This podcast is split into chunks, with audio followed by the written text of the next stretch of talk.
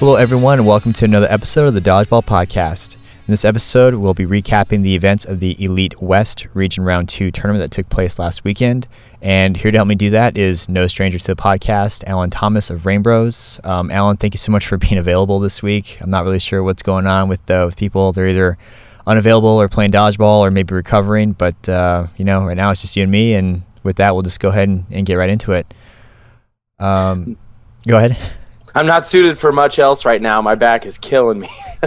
so this is great. Thank you for having me. For sure. Um, yeah. So actually, that that's one thing I wanted to ask. Um, you know, it's as we're recording this, it's Wednesday. It's uh, you know, it's what four solid days since the tournament. Are you, how are you holding up? Are you are you sore like like everyone else or? I you know I felt as as the tournament ended, I felt great. We you know we had a really nice after party. Uh, the bar was crowded and you know there wasn't enough bartenders but it was an awesome atmosphere. There was karaoke going on. So we had a, a, ton of fun and i felt during that i felt amazing. The next day my shoulder kind of felt tight. And then in the last two days my back has kind of developed a big old knot on the on the right side kind of right under my shoulder blade. So um, yeah i'm a little sore but um, given the situation you know i think i can deal with it. Gotcha yeah, I, I, just love seeing the "Oh my God, I'm so sore" posts and in, in my in my team chat with Grit. Um, somebody signed up for like a nine mile like tour of Portland, and they're like, "I don't know why I thought this was a good idea, but I regret everything," and so that just like compounded to the soreness. But uh, yeah, it's always. I don't know. I, I enjoy the post elite dodgeball soreness. There's nothing out like it. You're miserable. Everything hurts. You feel like you're 90, but you know that you put some work in. Um, do do you uh do you normally get sore like or is it recent? It's kind of uh, it kind of is dependent on the tournament. So you know this year we're playing without Lucas, who is kind of one of our primary arms. Um, so last year, round two in San Jose, we didn't have him, and so I did a ton more throwing, and I was pretty wrecked. That was actually probably the most my shoulder and my arm were ever sore after a tournament. Um, and uh, I've been having troubles with cramps late in tournaments lately. Um, and so I, I, deal with that. And anytime you get to the point of cramping, you're going to usually have muscle soreness the next day, um, or at least the next mm. day. Uh, but actually, this was the first tournament I have dealt with n- no cramps. Really, at no point did I cramp when I was jumping, running, throwing, nothing like that. Um, and actually, I, f- I think a lot of other people had that problem. So, so maybe something to be said for the home court advantage of just you know, sleeping in your own bed and not having to worry about travel really uh, paid off for me. So I felt great during and uh, and since other than the back issue. Gotcha. And yeah, so there's there's a couple of reasons why I wanted wanted to have you as part of the, the recap. Um, even when we are just looking at a panel, and that was because obviously, like you said, you kind of had the home field advantage, and you did talk about that, I believe, um, when we had our, our our interview podcast, where you're going to get like a full night's rest, and you're not travel weary, um, you're in your own bed, so to speak. Do you feel like um, a lot of the other Portlanders or or I, I call them oreganos, but Oregonites, or do you think other people had that had that advantage? Oregonians or? is the official term. Oregonians. Oregonians. Got it. Yeah. Do you feel like uh, the other teams had that advantage over? Um, I guess the reverse, where they're usually traveling to like L.A. or San Diego. You know, I can't speak for them directly, but I can say based on the uh, the bracket finishes or the round robin seeding, Downpour seeded second in uh, in co-ed, and in uh, open here. Let's uh, have a look at that. They seeded decently. Looks like ten. So not terrible, not great. Maybe actually a little lower than that. It's hard to read these. So I guess in uh, in round robin in co-ed they did really well. We seeded four in uh, in round robin and open, and uh, we also seeded pretty well in co-ed, which is pretty strange for us. Actually, we usually seed terribly in co-ed. Um, so I, I, don't know that we felt the effects during round robin, but I can definitely tell you at the end, uh, you know, in the crunch time, it was it was a, it was a marked change from how I normally feel. And do you think there was like a, I want to say like a emotional stake with when playing, but you know you've got a bunch of people from L.A., Arizona, um, San Diego. Arizona's not a city. Phoenix, I guess I should say, coming to your home turf. You know to to brawl. Did you guys feel like you had something to prove, or was it just like another just a regular old, other tournament for you guys, or what that feel like? Well, it was it was an interesting experience because that gym is actually a gym we used we we played in for years. We don't play there regularly anymore, but we've held practices there. Um, I mean, every one of us on Reignbros, uh, with the exception of Britt, who was who was our third girl we added for this tournament, just to be safe in co-ed, uh, because Kate had an ankle injury. Every one of us on that team had won a championship, you know, in our league in that gym, mm. um, in a big Saturday tournament, double elimination, you know, similar kind of circumstance. So, you know, maybe not the scope, but definitely something Ricky said early on was you you've all won here before you know, we you know what it's like. You know, it's just it's familiar territory. Um, so if you combine that with, especially in the co-ed uh, situation, the fact that whenever we play Rise, which has happened a few different times in finals now, you know, we're always kind of the favorite, So the fa- the crowd favorite, and you know, double that with the fact that we had more people from Portland and Seattle there, uh, who I'm sure were were uh, hoping to see us win and not have Rise take another one. That uh, that definitely gave us an extra charge, I'd say. That's awesome. Yeah, I was um, I was wondering if were, were there a lot of spectators because um, you had mentioned you know like your I think your your coworker or one of your former supervisors was asking about like when do you play again because uh, they would actually want to come see you play. Were there any spectators for this uh, for this round? Yeah, actually, we had a good chunk of the Portland dodgeball community who weren't playing in this tournament uh, come and check it out. Even some of our really old school players, some people who uh, one of the guys who traveled for NDL back in the day, uh, we call him uh, uh, Wisconsin. He he was even there for a couple hours to check it out, see what was going on, and he cheering us on and stuff like that. There was a good amount of spectators, um, but also there was just the the way the court was set up at the end. It was right next to a set of of bleachers, so there was a there was a place where everyone could sit and watch, which is great. Um, and uh, yeah, yeah, there was a good amount of people. The Open one really had a big crowd around it, both for women's finals and Open finals. But at co-ed ended at about nine thirty. I, I think about 9:30 at night. It ran pretty long, so I think almost everyone who wasn't a player was asleep by then. I um I was trying to catch some of the streams. Um, yeah, I was obviously I wasn't there for um, I was there for a wed or I wasn't there because of a wedding. And it's funny because, and, and I think in like the first four or five po- podcasts, I'm like, yeah, I get to go to all the elites. And then, oh yeah, I forgot I committed to this wedding a year ago. So obviously that didn't happen. But I was trying to watch um, and stream and see what was going on. And I think the last thing I saw was uh, Titan and, and Doom going at it for for round or for the finals. And then Coed started, but then it just kept going. And I don't think it ever ended. And I was like, it's like 7:30 p.m. Are they still playing out there? and it was uh, was that just because there's so many teams, or was it just a just a packed event? I mean, I'm looking at the bracket here, and I think there was like 20. 28 teams in co-ed, uh, which is crazy, and there was wow. uh, 21 in open. So yeah, I mean, it went on forever. They broke it into three pools. The 29 was broken into three pools, and, and you played all the teams in your pool. Uh, and then the double elimination there was a, there was a lot of courts, but uh, there was a couple of rounds of the bracket play that got kind of held up. It was it, refs weren't necessarily getting to courts the way they were supposed to in the bracket. The court the ref assignment wasn't always super clear. It was kind of just on players at that point to come out and ref. So that was a little rough, and it, it caused one round of, of our games to specifically get delayed mm. because uh, the refs that were that were kind of that had filled in to ref a game uh, were a little bit in over their heads. So actually, me and um, uh, Sean stepped in to, to ref that one while ours couldn't start yet because no refs had come to do it. And so that pushed one game back that needed to happen for another game to happen. So that probably caused a bit of the delay. Gotcha.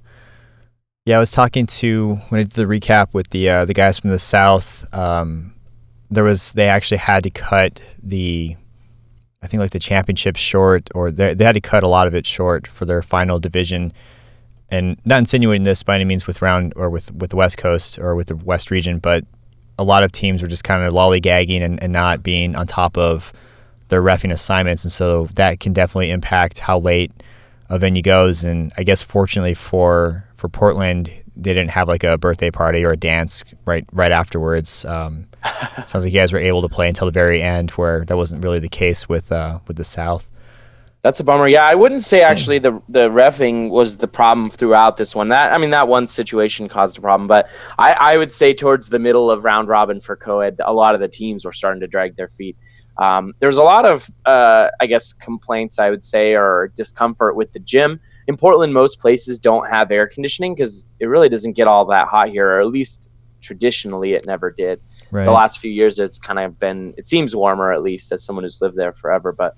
Uh, so it gets it tends to get pretty hot in a gym, you know, that has a hundred some people playing sports in it, and there's there's not really good circulation. But it really, honestly, San Diego last year felt way worse to me. But I guess a couple people got heat exhaustion, you know, kind of were like passing out almost or things like that. I, would heard stories of, but I, I, wasn't familiar with any specific examples. So I think maybe in the middle of round robin of uh, co-ed a couple of the teams were dragging their feet to, to get to where they were supposed to be. Gotcha. So, it, like you said, it wasn't necessarily the refing. Maybe it was just uh, I won't say like heat exhaustion, but it was just wearing down on people. I uh, I, I did catch. I don't want to say I caught wind, but there were some people that were definitely complaining about the humidity. And it's funny because like in looking at all the all the lovely pictures of people having fun in Oregon, you know, this it's there's just green, it's grassy, it's it's beautiful blue skies, a lot of weird stuff going on, a lot of like Voodoo Doughnut, you know, posts and whatnot.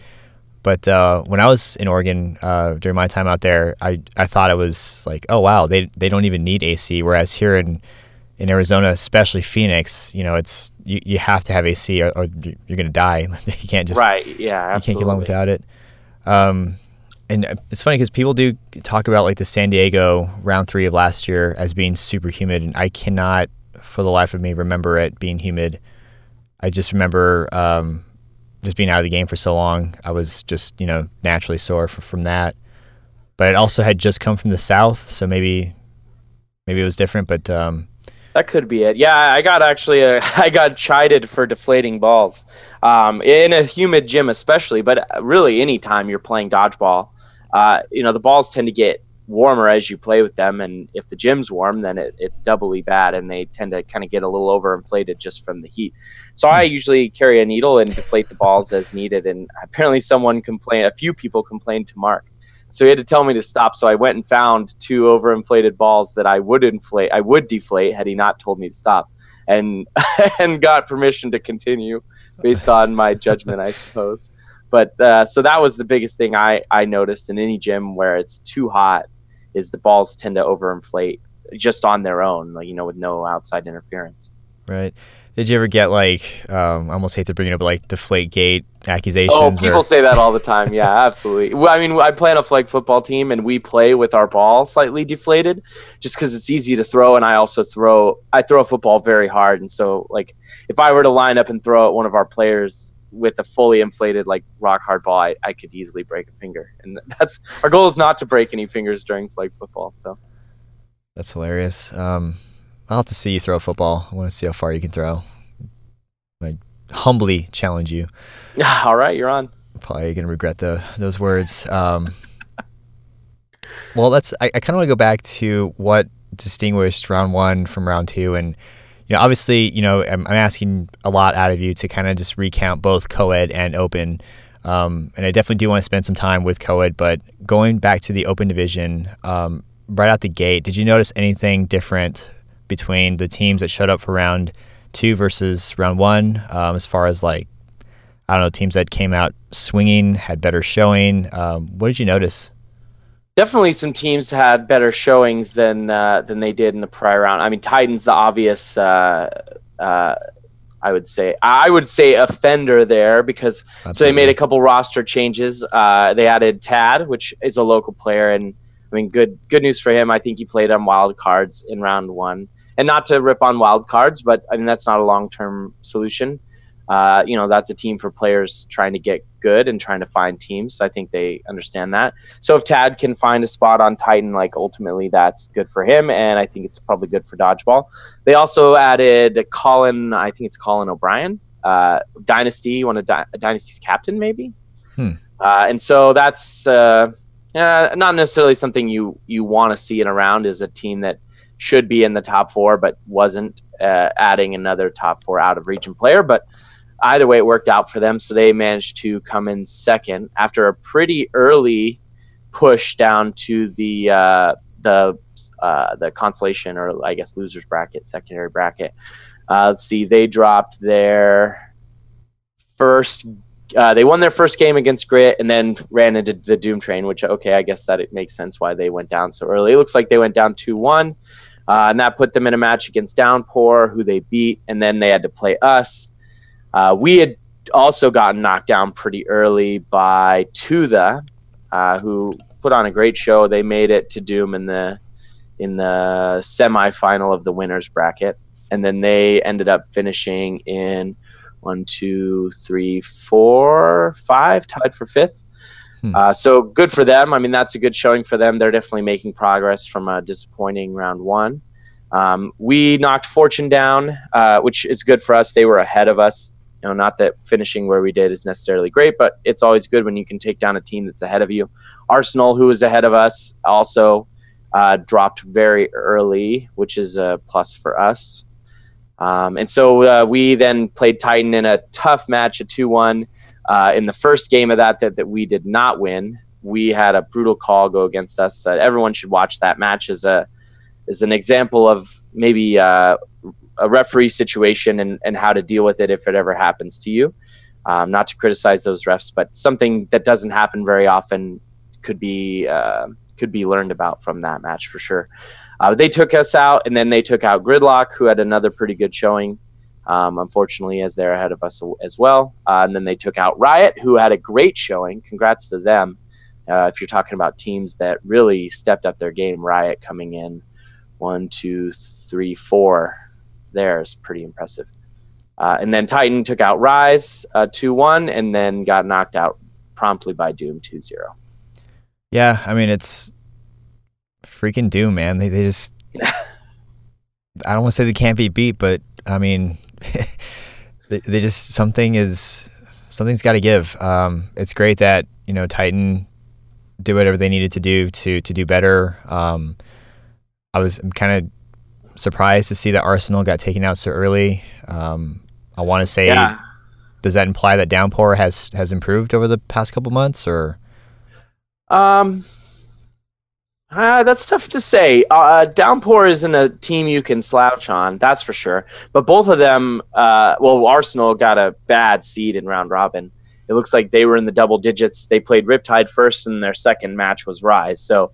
Mm I mean, well, either one of those teams going down to the losers bracket early is is a disappointment for them, and you don't expect it of Rise. They ended up in the winners final and taking third place.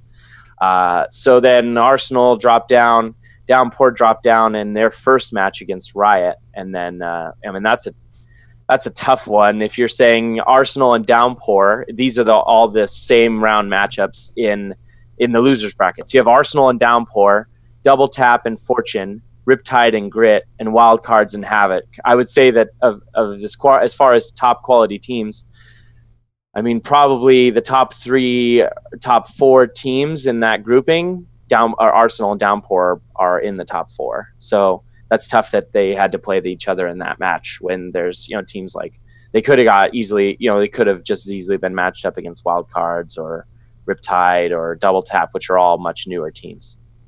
Gotcha. Yeah, it's uh, I'm looking at my team here, Grit, and I think they had some kind of weird call against Riot, like people out of bounds or something happened. Uh, but they said that they felt better, um, and I think that's a better showing than when I would play with them in round one. Um, well, if you look at it that way, they went down to the fourth place team. So the team that they that they lost to, you know, beat them, beat Havoc, beat Tudha, and then lost to Titan. So they definitely, you know, they definitely made a show. And then, you know, it's always it always makes you feel better, I guess, if you lose to the team that does well. You know, I guess we lost to Titan and they got second. So cool, yeah. but you don't get extra points. Exactly. You don't get points for feels. Um, I was just it reminds me. Of, I, reminds me of that one time when we beat you uh, for co-ed, and then we just got completely destroyed by Echo, and it was just like, oh, sorry. We've all not, been there, yeah. yeah it's probably yeah. not how you wanted it to happen. Um, think about that almost every time I see you guys in, in co-ed. Um, so Heat Heat's another team that brought in an out of division player. Uh, they brought in Sean Wheeler from uh, Brick Squad in the East. Oh, cool. Um, it looks like they seeded very well. They had double tap in their first round and then lost to Gridlock. And then in the losers bracket, they immediately went out to Havoc. So that didn't work out quite as well for them as it did for Titan to bring in someone out of division. That that brings a, good question. Are, was there anybody else that came from other regions uh, other than um, Heat bringing in Sean Wheeler and um, was it Colin O'Brien that Titan? Titan, yeah. Uh, I those are the only two? I recall. Um, that those are the only two that I recall, and then they both both of those two played on Force in co-ed, which we'll get to in just a minute. Gotcha. Let me just uh, take a look at this bracket here and see. Um, I wonder what. I want to say I wonder what happened in Gridlock. that that sounds bad, but you know they had a great showing, taking what third last last round, That sounds right. and I think um, I think maybe what just happened was uh, Titan woke up and said, no, you know we're we're Well, definitely part part of the top three. could- or It could be that I didn't see that game, but if uh, but uh, Gridlock is an interesting team. Um, I mean, they knocked for their first round matchup was Fortune, which was an, uh, I mean, uh, as far as far as seeding goes, an upset, and then they beat Heat, which as far as seeding goes was an even bigger upset. Then they lost to Rise. When I when I've watched Gridlock play, I I'm always I'm always confused when we lose to them, and then when I watch them lose. When they lose, it seems to be just that it, it almost looks like they got space jammed. Like they just kind of forget how to play, Hmm. and then they get beat. But but then they'll play another team, and it and you know they, it looks like they've got Michael Jordan, and Patrick Ewing, and you know Charles Barkley, and you know they're crushing people, and then the next round, you know. All of it's it, they just kind of step out of bounds, like all sorts of weird things happen. So we had a chance to play them in uh, round in round robin of Open, which is uh, which is something we definitely wanted to, to get revenge on our loss and it it just was a completely different game than when we played them in the bracket that the tournament before. So they're they're a strange team. I'm not sure what the what the cause of that is, but I could imagine it looks like it was it's tough to read this year. Looks like it could have been 2-0 based on what the other ones look like and what that looks like. So it could have been uh in fact, it looks like it was one two. it looks like someone wrote it backwards. It could have been. Uh, it could have been anything. for uh, which which round or which matchup? Gridlock versus Titan in the uh, losers. Oh yeah, I want to say it's two and one. But it looks like Gridlock got the two. Oh, yeah, that doesn't make sense. um, hmm. Yeah. Probably just So who knows what happened there? Uh, but that's my. That's kind of my take on Gridlock. It's always. It's always kind of strange to watch them lose after they after they win commandingly against you know what I would consider a really good team. They we they it looks like they beat Fortune 2-0 and then Heat 2-0 and then they got 2-0'd by Rise. So, you know what what's why how 2-0 against two very good teams and then 0-2 against, you know, another. it's got to be like a psychological thing against potentially Rise or Doom. I've, I mean, I've definitely, I like the, the analogy where you know we got Space Jammed because even with as evil or as Titan, anytime I faced off against Doom, we'll have that occasional like really good showing where we did well, we fought hard, and we we maybe took a couple off of them, or we may have actually beat them, at least in like round robin play. But then sometimes it's like, uh, I forgot how to play dodgeball. I don't like my shoes are on backwards. Like I, there's just some kind of weird thing that happens where we're just like, I, I don't even know what happened. Like I, I knew we lined up. Next thing you know, we're all in the queue and watching, you know, the final game after like 30 seconds. Um, real quick though, did you uh, did you notice anything from Rise? Um, how they looked? Because I don't. They, I mean, they were good. Uh, they, you know, they they they lost two one to Titan. I didn't watch the match in open. Uh, they were playing in round robin without Alan Stott, who was banned from round robin, which is sort of a punishment that makes no sense to me. But Huh. they still ended up with a great seed. They were still the uh, let's see here. It looks like the two seed. So really, I mean, playing short a player, they didn't. it didn't cost them anything in round robin, Wow. which is good because that's the that's the kind of negative of that kind of punishment. If you take away a good player and you lower that team in the seeding, some other team that performed better is going to get a worse matchup, which is not what you want, which is why that kind of punishment makes no sense to me. Say they drop to the 10th seed because of that, and then some team that got, you know, the 12 seed, you know, that's pretty good for that team probably that got the 12 seed, but now they have to play Rise in round one. Like, how, you know, is that really what they worked hard to get? No, they should have had to play a team in that range like Arsenal or something like that. Yeah, it's not quite the re- reward you would expect. I wonder, I wonder what happened. Um, uh, well, if you're asking about what happened to Alan, he got caught, I guess, vaping in the gym or something, and so they it round one. Huh. Okay. Uh, but they they rolled through the bracket uh, 2-0 Arsenal, 2-1 Riot, 2-0 Gridlock, 0-2 Doom, and then uh, 2 1-2 lost to Titan. So they looked fine. We played them in round robin, and they uh, I'm pretty sure they smoked us. They were the second seed. Excuse me. They were the second seed. Uh, Doom was uh, the first seed, which I think still means that the only team to beat Doom this year is us in round robin at round one. Jeez. So again, feels good, but worth nothing. yeah, uh, it's uh, pride points, I guess. Yep. Um, well, cool. So we kind of, I mean, went through the bracket. Um, we spoke to some teams. Did you, did you happen to notice any like phenomenal players or anybody that that stood out from Open? Um, and this could be your own team it could be yourself, uh, just from your perspective? Uh, well, Greg Greg Long in the bracket. He's our, our one of our rookies. To we have two rookies to elite this year. Greg is one of them. Uh, t- I mean, I guess technically not a rookie. He played one round last year round three on uh, Velocirapture. Uh, he uh, definitely played well and open, much better than his first tournament. We're still trying to lock his throw in, but he made he probably led the team in catches in round robin, which if I mean, for people who know Greg's playstyle, that's uh, that's kind of funny. It it doesn't seem like something you would expect, but he picked us up in some really big games. And uh, in our elimination to Titan, it was the third game was him one on one against Tad, and uh, probably not a, a, move I would have recommended he make. But he tr- he got the bait catch that he wanted. He dropped for it, and it just it he just couldn't bring it in. Um, but uh, so I mean, he, he was right there to to be the hero to bring us over that that match against Titan. So I mean, that's how close they were from going out, you know, seventh or whatever, and going out second, which is what they ended up. Gotcha. Um, some other players, uh, Ketchum's lost a lot of weight. Uh, if if you haven't seen him in a while, he's trimmed off about forty pounds. I didn't really notice a difference in his play style necessarily. His accuracy didn't seem maybe to what it was normally, but we only played him a little bit. Um, that really looked like they'd stepped their game up. Their uh, their left corner, if you're looking from the opposing side, he's on the right. Uh, I believe his name is Daniel Arellano, something like that.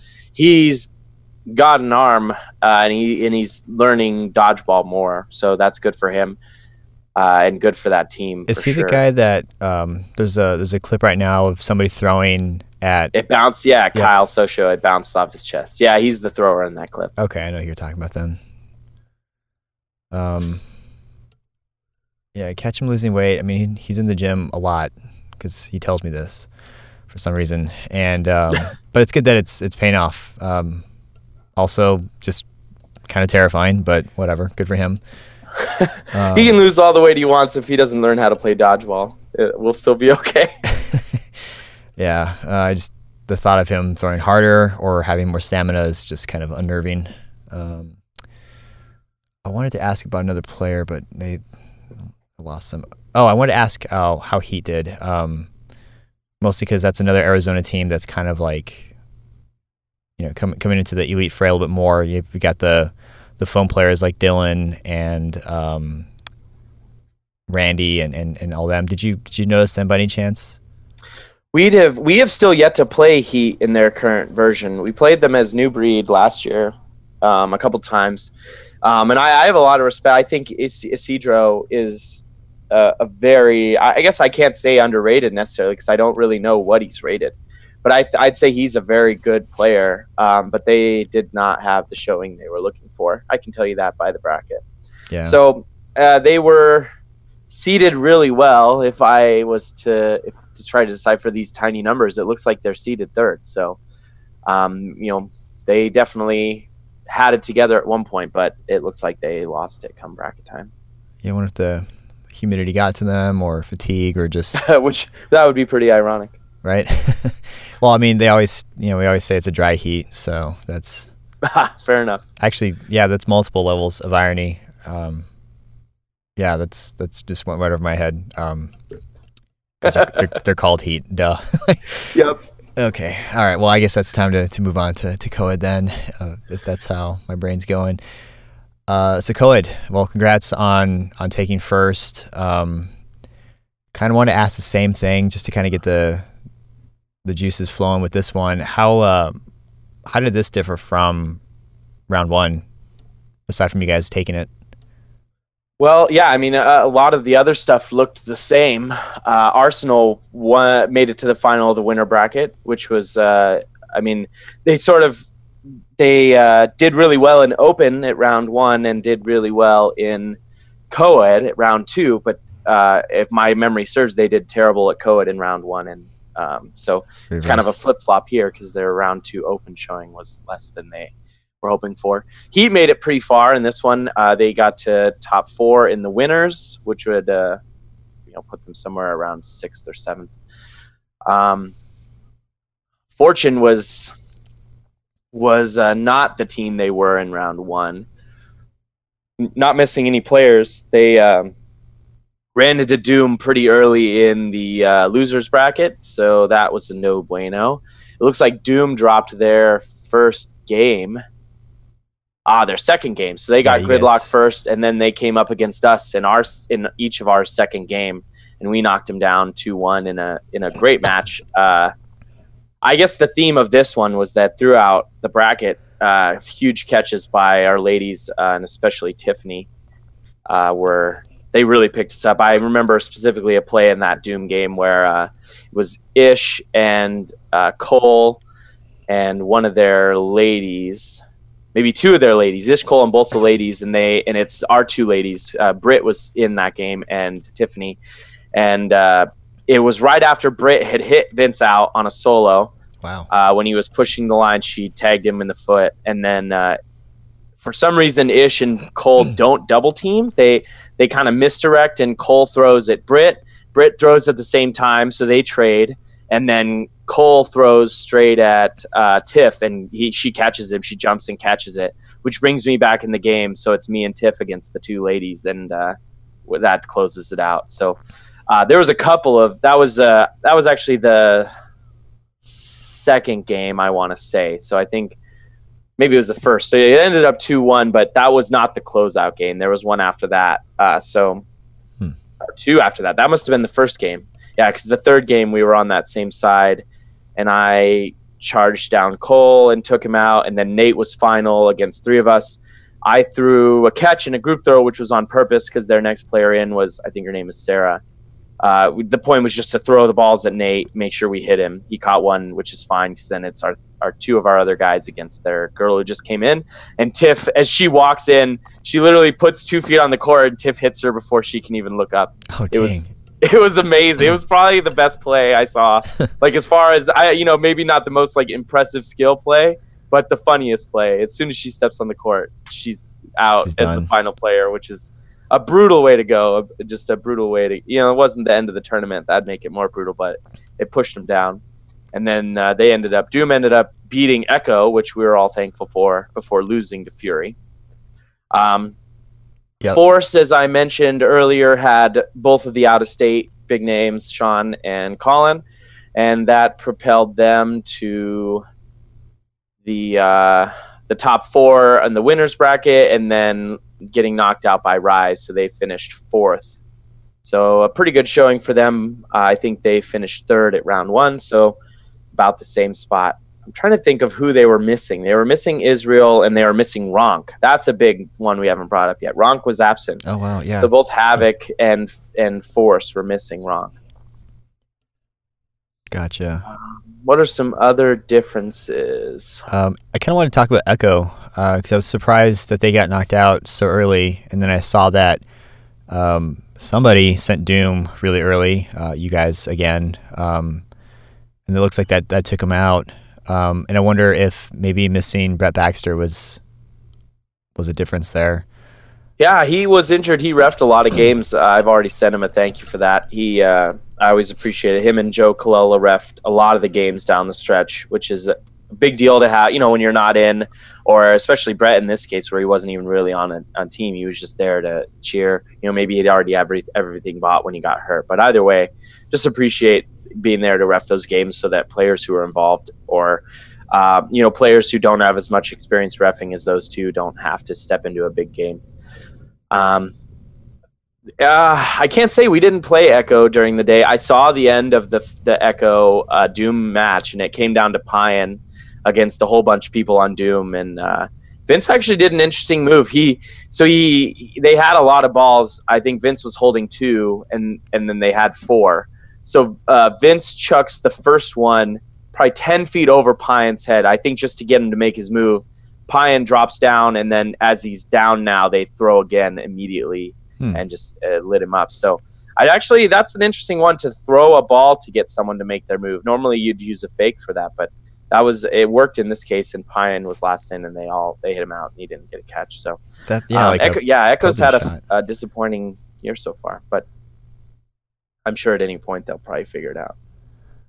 Yeah, that I was gonna kind of comment on, on Vince. It's like a a good probing type of shot. You know, like if you have the balls, you might as well physically like actually test one. That's I wonder if that's ever been I don't want to say done before, but I'm gonna look out for that more now. That's pretty cool. Anyone's ever, yeah, maybe realize that that's what's happening. Yeah, uh, yeah. Anything you can do to get that that person in a final player situation to make their move uh, is really. Uh, I mean, that's that's the goal. You don't want the, their first move to be something you can't predict. Exactly. So you get them. You know, a lot of times you get someone to jump, and the next time they dive on the ground, and it's pretty it's pretty clear what's going on. So if you can get that first move out of the way, the second move is usually not nearly as good. Yeah, especially if they if they plant and commit to that catch and drop on their knees, and then you already have three of your teammates ready to throw as soon as that move's been made. You already know mm-hmm. what uh, what that person's doing. That's pretty clever. Um, let's see who else I want to ask about. Um, uh, one other team I'd mention um, because I think actually it was it was I would say it's probably our toughest round of the bracket. The Doom match w- was pretty close, but uh, the toughest match that we played was against uh, Saucy, which was uh, at top eight of the winners bracket. And um, unfortunately, I don't think anyone got this match on film because it got delayed.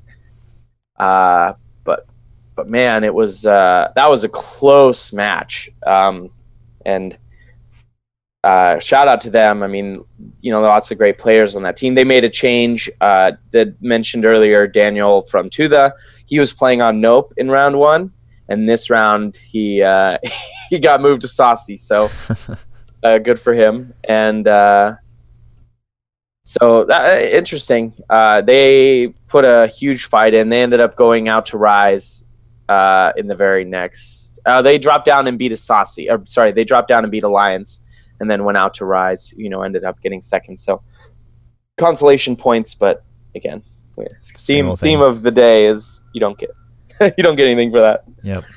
Uh, I, I remember what team I want to ask about. Heat it looks like they did a little bit better in in co-ed. Can you? Uh... They did. Uh, we I was actually hoping to play them because we've never played them. Uh, I think there would have been some um, the word some uh, oh you didn't beat rise you know if rise didn't make it there and and us beat them but i was hoping to play heat because we don't really ever get a chance to play them i think it would have made for a pretty interesting final to shake it up uh, from the you know rise Reignbros which hopefully is the uh, you know Reignbros is half of that staple we'll see uh, but they i didn't watch much of the rise game unfortunately when i'm not playing usually i i'm not watching i'm kind of trying to stay warm and there was a pretty long break for us uh, we had to sit through the four or the Heat and the Rise match, the Rise and the Force match, and the Arsenal and the Rise match. Uh, I felt like that all happened after we beat Arsenal, so it kind of felt like a long time. Gotcha. Um, let's see who else. Shade, how did they do? I did not see Shade. We still have not played Shade yet either. Uh, it looks like they lost to Rise, as did many others, but they knocked Riot out. So it's a good showing for them. Um, I don't know much about that team. I, I know some of the players on it, but yeah, that's uh, I couldn't tell you much on their their other than their finish, which uh, not not terrible. Yeah, they're they're a fun Top team. Love their their Facebook posts and their their fans. It's it's pretty hilarious. Yeah, that's something this year that's been I think is also people have said the jerseys have taken a step up, but also the um, the kind of the social media presence I'd say has taken a step up.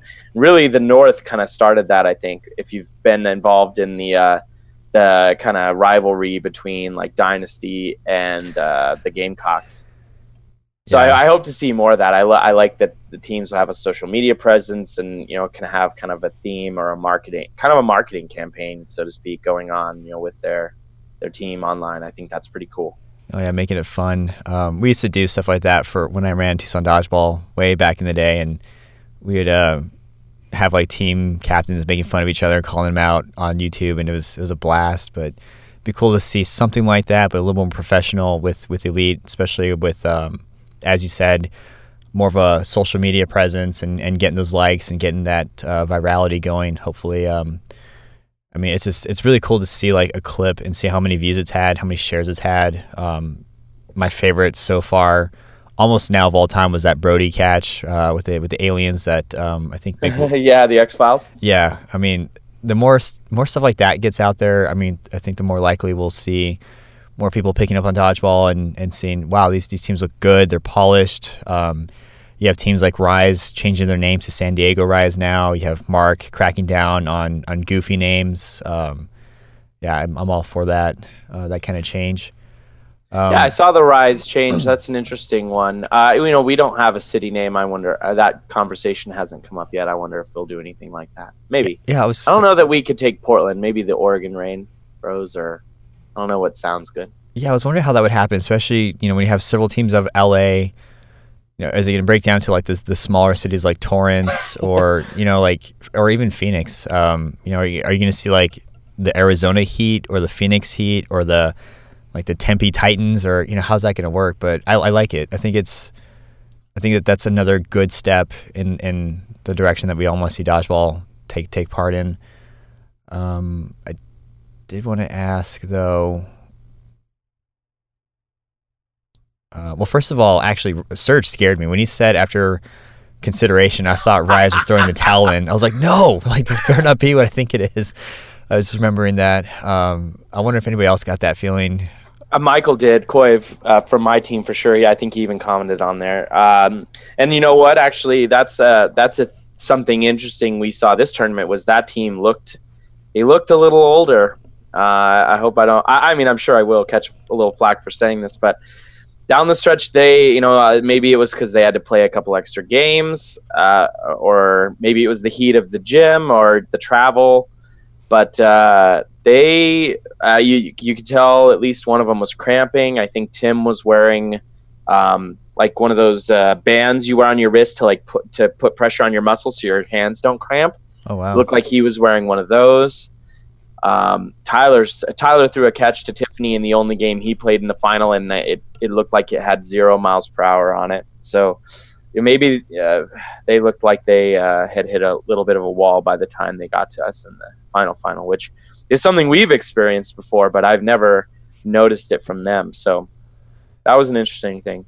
Yeah, I, I wonder, um, you know, if, if the the locations were different, you know, if, if you had faced off in LA or San Diego, if um, the cramping and the fatigue and all that stuff would have been a factor. But you know, it's it, it comes with the territory. Um, we want to be competitive. We want to travel to other regions. We got to figure out a way to to adapt and, and condition. And maybe that's um, maybe it's a good wake up call for people thinking.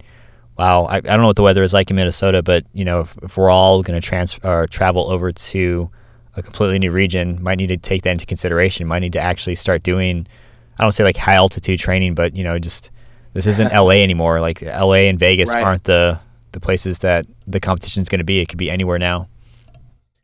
Yeah, it's definitely. I think it's good for the sport, and it, if it helps, maybe give some teams that are forced to travel more an edge here and there, then that's you know that's not bad. That's not a bad thing. Um, I definitely set for myself a specific like week up to regimen. I drank a liter of water every day and two liters the day before, and uh, I'm not always so good about that. So you know that that could have been part of what paid off for me, and, and now I have to challenge myself to continue that kind of thing going forward before tournaments. Well, it's on record now, so I'll be I'll be shooting you a message a couple days prior, like, "Hey, you hydrating?" Because it's funny, we do that before, you know, drill when we're about to do like a huge ruck march or something crazy. Like we're we're making sure we're all hydrating, and you know, it's it's like you said, you're supposed to drink like a liter or two liters a, a day um, prior to, to stop from you know, dying on the side of the road. But um, that might that might actually be a really good practice now that people are experiencing cramping and you know, as you said, we're getting older, so we got to take better care of ourselves and more different gyms you're you're playing in, and who knows what the conditions are. Like San San Diego, I'll have to definitely take that take yeah, that into account. Exactly. Um, but uh, it felt good to get the win. Uh, Reignbros has five second place finishes in our history. Uh, we finished second in Open and Co-ed at round two of 2016.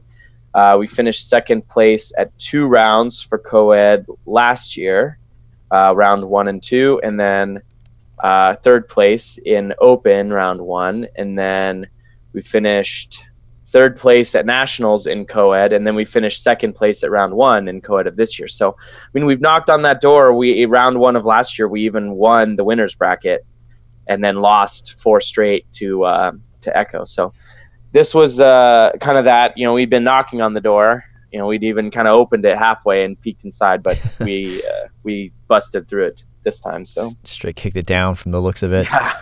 So yeah. aside from this being, you know, in your home turf, aside from um, maybe being acclimated to the to the weather, what else did you guys do differently to uh, to make this happen?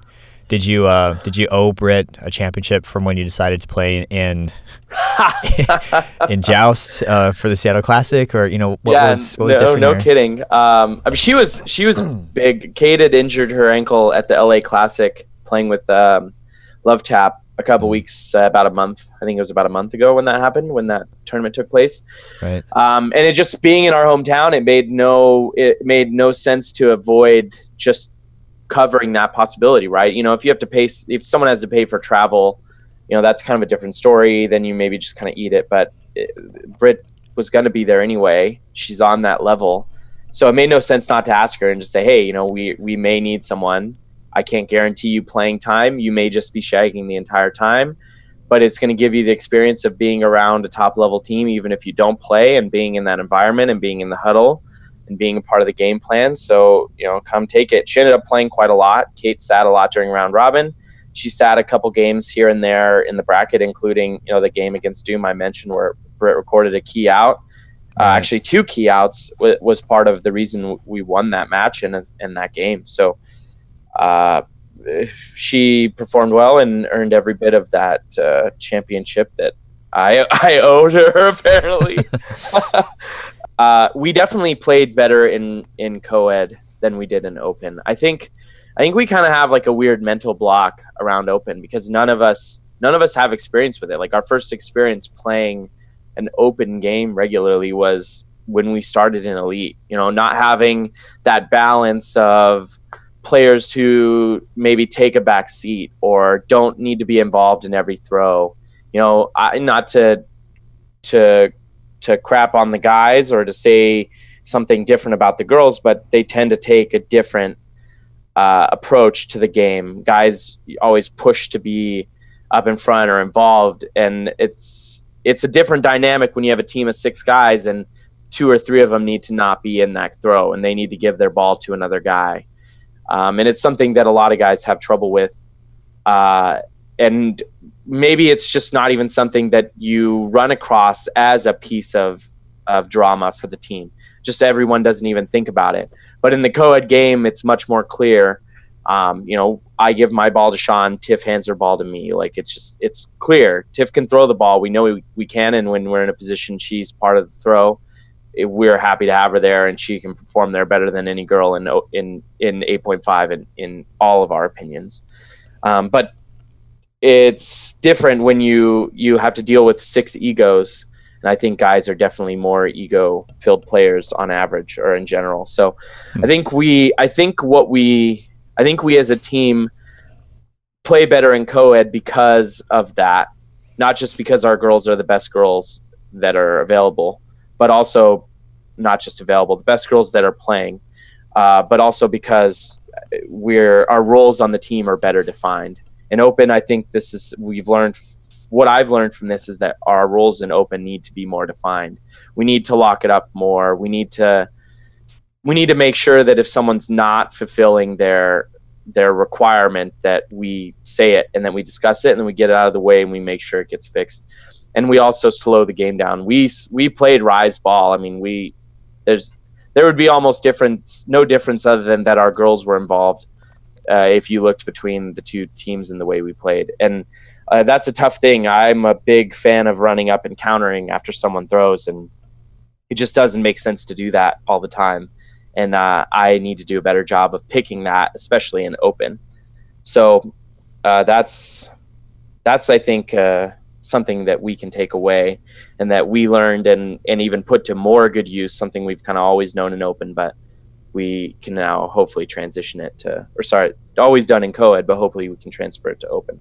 Gotcha. So there's there's um, lessons learned that you can apply for both divisions, or at least transfer from one to the other for uh, to see how you can kick down that door for for open instead of just knocking on it. Yeah, I mean, I would say I especially learned the difference just in um, just in examining my play between the two and just the, the way I play differently. And I think I've always played differently in co-ed. I think I've always kind of taken a more team approach in co-ed and and for some reason less in open. And I've looked at open as more of like a high performance faster paced game and it doesn't have to be that so i think i think i i learned it as it was happening but i didn't learn it until co-ed and uh, while we were playing i know and now watching the film it's just solidified it. So i i think we've we've taken something away from a win in co-ed that can be added to open but we'll see. The time will tell. Right we'll see in in july. Maybe. Um one other thing that was really, I think, was cool. You know, we mentioned a lot of the differences of it being in the Northwest, but we also got to see a bunch of players get their first crack at elite, um, and you know, bringing their local teams down. Seattle was the biggest example of this. There was unfortunately no Portland teams that were new. There was one or two Portland players who might not normally play that showed up and played, but uh, we had um, Fembots, which is a the team of Seattle ladies that made the trip hmm. and uh, you know did well for themselves. I think they probably hit about what their expectations were. Um, in co-ed, we had the Land Sharks, which is a team uh, Vince, Vince and uh, Win put together, and uh, Greg, our co- our guy on Open, played with them in co-ed. Um, sorry you didn't get a championship, Greg.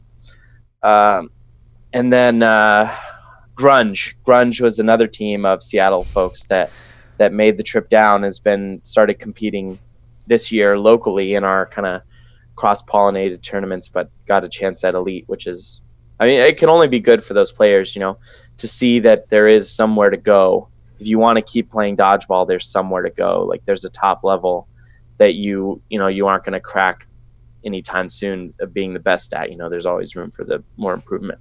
Right. Was uh, that was one of the things I want to ask too. Was was there any new teams that came from your region, and I were they there for round one? Um, Roybots or Roy, Roybits? Roybits, yeah, Roybits. Uh, Roybots was there. Yes, they were. Uh, they were not an open team in round one. They got. A ch- uh, they were an open team, but they played with two of their ladies. Uh, they basically played with the same team in open and co-ed. They they played with uh, full six guys in this tournament uh, and added uh, Michael Lyons, who I don't believe was at round one and is a, a very talented player who can uh, make a lot of noise. And um, we played them very early on. I, they may have even been our our like third match or something like that. And we you know we took them down pretty easily. It looks like they went out to uh, Arsenal in there, so they went two and done. They lost their first and then lost. Uh, right away. So they lost to Showtime and then lost to Arsenal. But going down to Arsenal is, you know, even though they lost the ra- the match right after that to Downpour, isn't something to be too sad about. It's a solid team. Right. Um, but uh, they got a chance, you know, and, and they got a chance to compete uh, in their co-ed team as well, and their ladies got a chance to compete in the women's division, which I think I think is great. Uh, and other women from Seattle got a chance at that. Uh, the Northwest, we don't really have women's. Like I said, we don't really have open. Um, so those those players getting a chance to to compete like that is uh, is good for them. Is uh, is retro a, n- a new team? No, Retro Cali was at round one. Um, okay. It's David Tate's. Uh, oh. I think Tad was on that team at round one, and Jake uh, Laster, who was not at round two. Got then a few other people. I think uh, Davy's girlfriend, uh, Rochelle or Rachel, she was on that team at round one, but I don't recall seeing her at round two. But they were there at round one. Gotcha. Okay, that's just my my poor memory there. I will say though, uh, 20, 28 co-ed teams, uh, that's a lot to, to remember, Yeah, no, so. no kidding. Um, that bracket took a long time. Uh, just to, I mean, just to count out, just to tell you the teams that we played on our, our run there, which I think is pretty crazy. Uh, we had to play Land Sharks, which I mentioned uh, was the Seattle team with a with one of the Reignbros on it, so we took them down early. Then we had to play Doom, Saucy, Force, Arsenal, and Rise. Yes. So uh, Saucy, I mean, might be the unsung team in that group. I think I mentioned them already. Uh, they uh, just a great team, uh, nowhere to go but up for them. Uh, and Doom right before them, Force right after them, which was third at uh, the last round. We played them twice at round one and, and took them out both times. We took them out 2 0 this time. Arsenal, we 2 0'd. Um, I mean, they had a, a very interesting side of the bracket. They went through Echo they went through Havoc and they went through Heat. So just I mean these this this no slouch this 28 team tournament. Uh, once you get down to it, there's probably 12 or 14 teams that are that I mean that have a chance. Yeah, it's it's not like um, dare I say it's not like open where there's there's like maybe five that have a real s- solid chance at at taking first. It's uh it's like you said, there's like 14 teams here that it could be anybody's day. Um, I think I lost you though. Oh, um, there. Cool. Yeah. Uh, I I think you're exactly right that it could be anyone's day, and I think that's what's great. I you know we don't the the co-ed division doesn't necessarily get the same. Uh, maybe publicity. People don't necessarily take it as seriously, but I think it's a way better tournament than open because of just the amount of teams that have a chance. I mean, you would say Echo was the national champion two years ago, uh, and here they are finishing outside of, I think, outside of top eight. And the last tournament they were like fifth or sixth. So that's, I mean, that's saying a lot even of itself. They really have had no roster changes. Um, and then and other teams have just stepped their games up. So that's uh, that. I, I think uh, I've heard some um, some grumblings that a co-ed may go to three and three, and that it may actually change to no sting in the West. And mm. it, I think that would be a mistake given the competitiveness and the the um, what's the word the just how evenly matched all these teams are at the top of co-ed. I think it would be a mistake to make a change to that. Yeah, I was uh, I was groaning not so much for three on three. Um, I, I think that wouldn't be nearly as catastrophic as just losing yet another 8.5 division. That that would just that would hurt a lot personally. Yeah, I mean, t- to me, it's it, it's elite, right? I don't I don't. To me, no sting doesn't just doesn't feel elite. Maybe I'm a maybe I'm an elitist. right. I, I, got but, that pun. Uh, yeah, I uh, bad puns all day. I'll I'll keep at it. Um, but uh, it just it feels like 8.5 is elite. It's what we do the open division in. We have co-ed no staying in the regions like in the south where 8.5 was unheard of before elite got there. Um, and in the East they do their co-ed no sting, and it's fine. We do it at nationals, but in the West, I mean, we have the best 8.5 playing women in the country. That's they should have the chance to still play it after they after it got taken out of women's. I think you'd be I think we'd be doing a disservice to dodgeball if we took that away.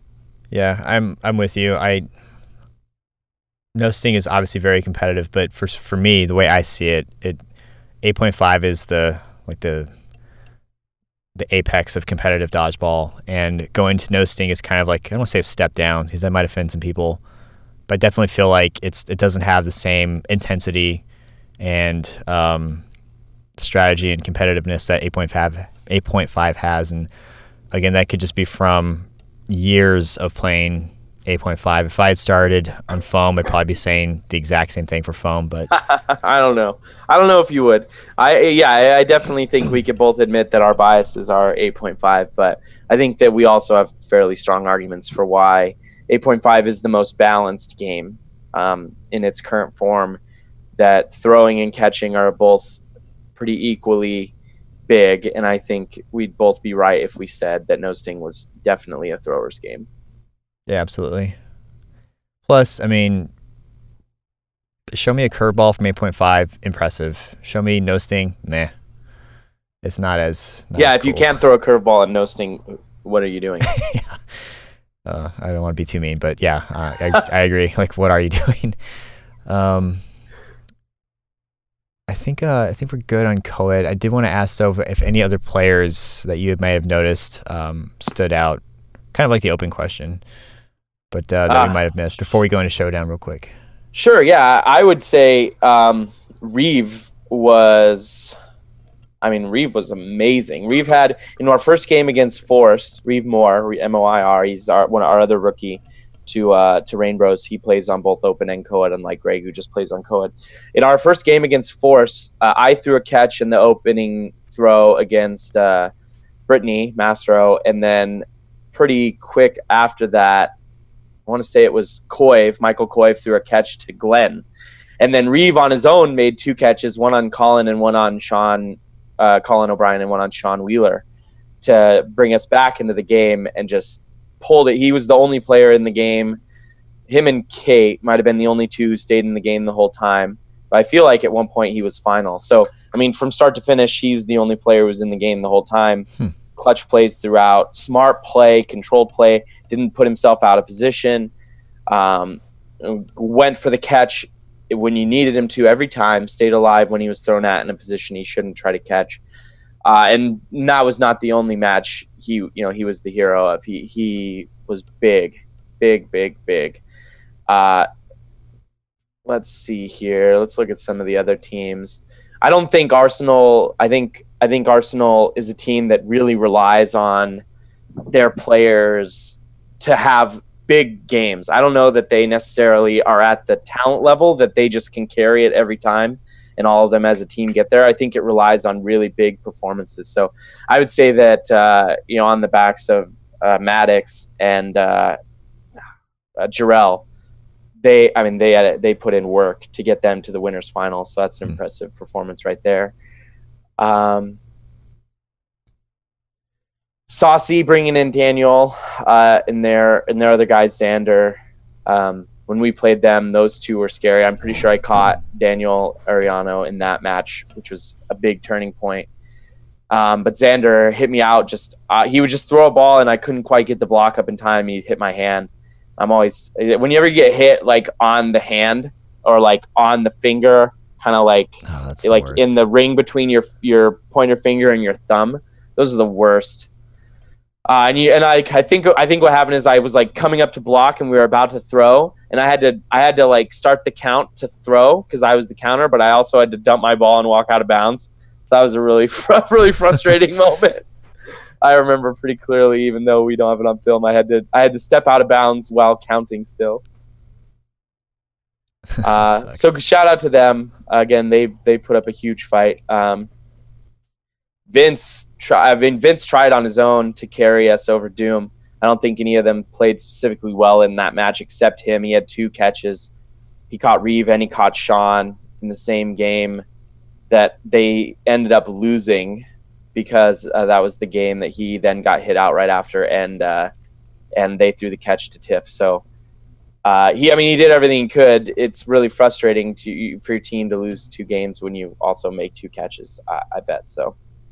Shout out to him. He played well. I'm sure everyone expected that, but just he out still of deserves a shout out. just out of curiosity, did, did he look like he was slowed down at all? Like the the heat and the cramping was affecting him? No, Vince looked fine. I didn't notice any problems with Vince. But I, again, I you know they won open, so he had to play more games there, and then um, you know they didn't uh, they didn't go too far in co-ed. It's the They lost to Fury, so it's the vegan powers of the vegetarian. it's got to be. he takes good. My understanding of Vince is that he takes really good care of himself. You know, not only is a vegan, but uh, he takes really good care of himself. So Yep. I'm not surprised that he's 100. percent just well conditioned. Um, Uh, let's see. I'm looking through some of the other teams here. Uh, you know what? I wanted to ask. Um, Yeah. Was Ashley Tyree there? Yeah, she was. She played on Downpour. How did she do?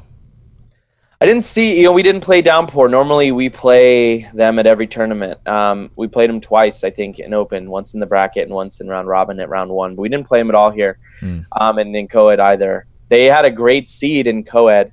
My what I heard about that was that the the uh, grouping that they were in was was not very good, but it had Echo in it, so got at least one other top team.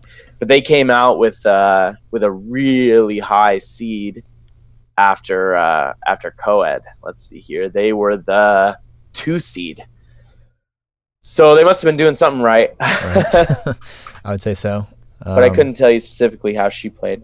Yeah, I'm curious to see like how she she adapts. So I've I've seen her play since like 2006, seven, and she was just a catching fiend. I've seen her catch like one-handed double. That's it, like on purpose. Like you know, people will catch like they'll do a double catch and it'll be because they bear hugged two balls at the right time. Sure, yeah. She's I've seen her do left and right. One of them against uh, Mason Shank. I don't know if you you probably don't know who that guy is, but No. a monster here in Arizona or a former monster. He was like the catch him before catch him is what we are kind of starting to equate him as. And uh, Okay. so she was just great all around. I'm, I'm curious to see like if she's able to to adapt to the elite style and, and, and get back up to or get past to where where she was. Um, so I'll be watching her um, more. And I'm assuming Kevin Pack didn't show up for this. He did not. He was Dang originally it. actually supposed to be on our team for this tournament. I mean, we couldn't get him. We couldn't convince him to travel to all the LA and San Diego or nationals, but he was committed to playing with us in Portland. And a couple months ago, he told us he had to back out. So no, unfortunately not. I was hoping to also see Stephen Britton Yeah. Um, uh, at this tournament, but he did not make an appearance either. So um, I think just some of those guys that maybe kind of their lives have moved them past dodgeball. maybe for the case of Steven, I mean, I've always seen him, always seen him do like Spartan races, and um, curious as Yeah. always to see how he would have done. He was a phenomenal catcher. I'm glad James is still playing. I'm assuming James Alston was was there, yes, right? he's on downpour. Yeah, good, good to see him. Always good to see Brandon. But yeah, just always gonna hold a candle for that one day Kevin Pack shows up, and just- I just want him to see actually, what it's like. I actually think Stephen Britton is. Uh, uh, I think he, he. I mean, if he were playing, he would be one of the top three or four Northwest players. I think he's much better. At least the last time I saw Pack play, and and how I remember him playing, I've always considered Stephen Britton to be a better all around player. I don't. Maybe maybe he didn't have the arm that I I think he does now. When you last saw him play, but he can throw, he can catch, he can play anywhere on the court his catching just up up court, his catching in the middle is was amazing. He used to play here in our leagues, and I even I even got the chance to play on a team with him for a couple seasons, and just um, he didn't always care necessarily about ball control or things like that, but uh, you know I think that's because he was playing in a rec league and it wasn't that big a deal to him.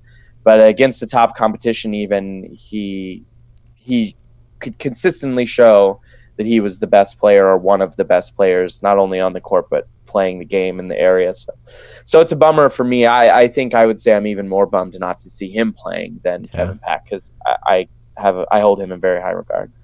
That's fair. And then uh, you know, for for me and some of the older guys like like Chad, you know, we've we've just seen we're used to seeing Kevin play. and We wanted to adapt, um, get humbled by elite, and then get better because that would I, I imagine that's how it would go. Um, he definitely has an arm on him, but you know, as elite has proven time and again, you can't just roll in here with just an arm and and excel. You have to you have to bring it all.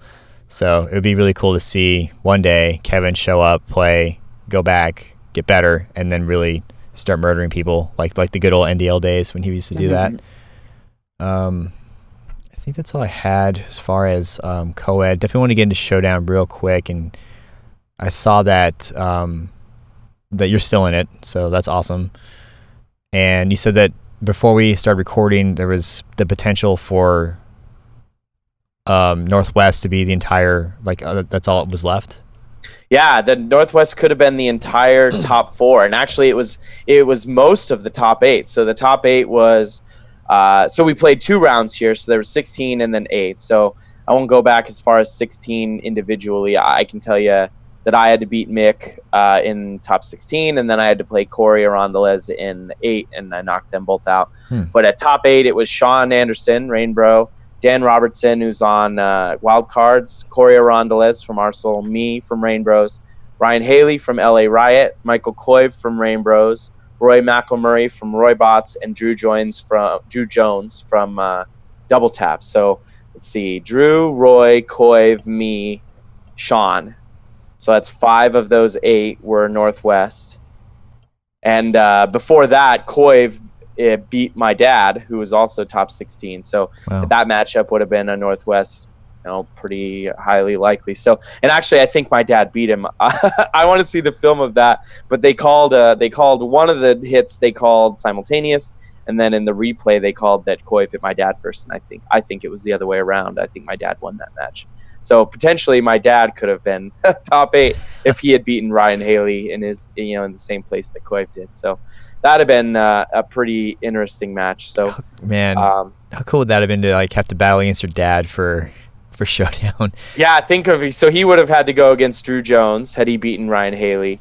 Uh, and so if he'd have beaten Drew and I beat Dan Robertson, who's my top four, my semifinal matchup, to play to, to be to be the one from the West to have a father son in that man that would have been uh, that, would have been something. That would have been fun to build hype around. I would have I would have savored every second of that just to just for the drama.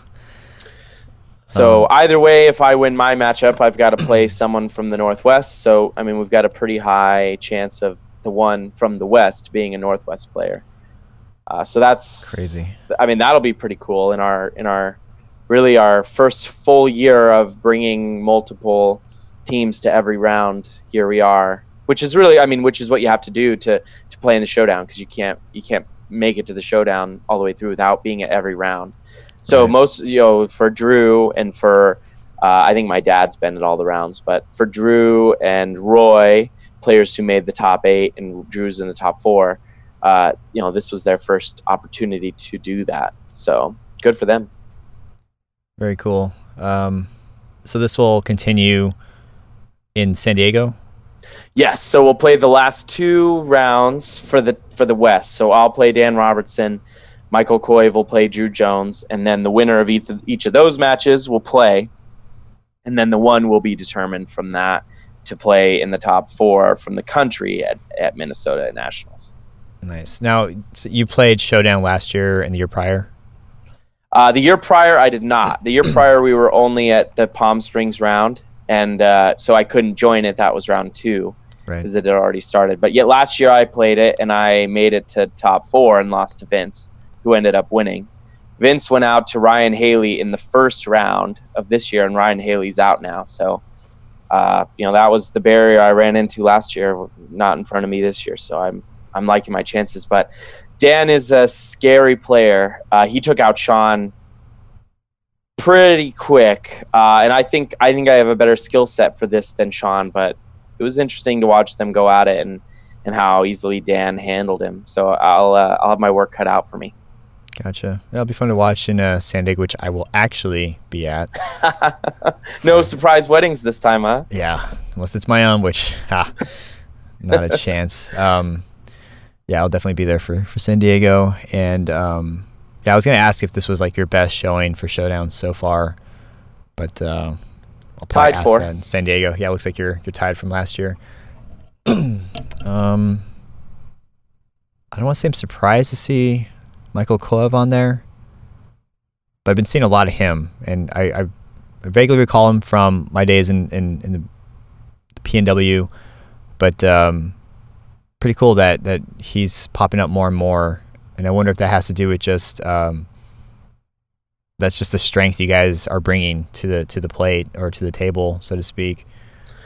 I've kind of had this discussion with a few other people, uh, specifically in the question of has any other pl- any other team just kind of jumped on the scene and had the immediate impact that we've had. And I mean, even you can see even if you take Fortune into account, um, the answer is no. Like no other team has kind of jumped on the scene and immediately made a splash. You know, in our first, I guess you would say it kind of our first two full years. You know, we have several second place finishes. Now we have a win.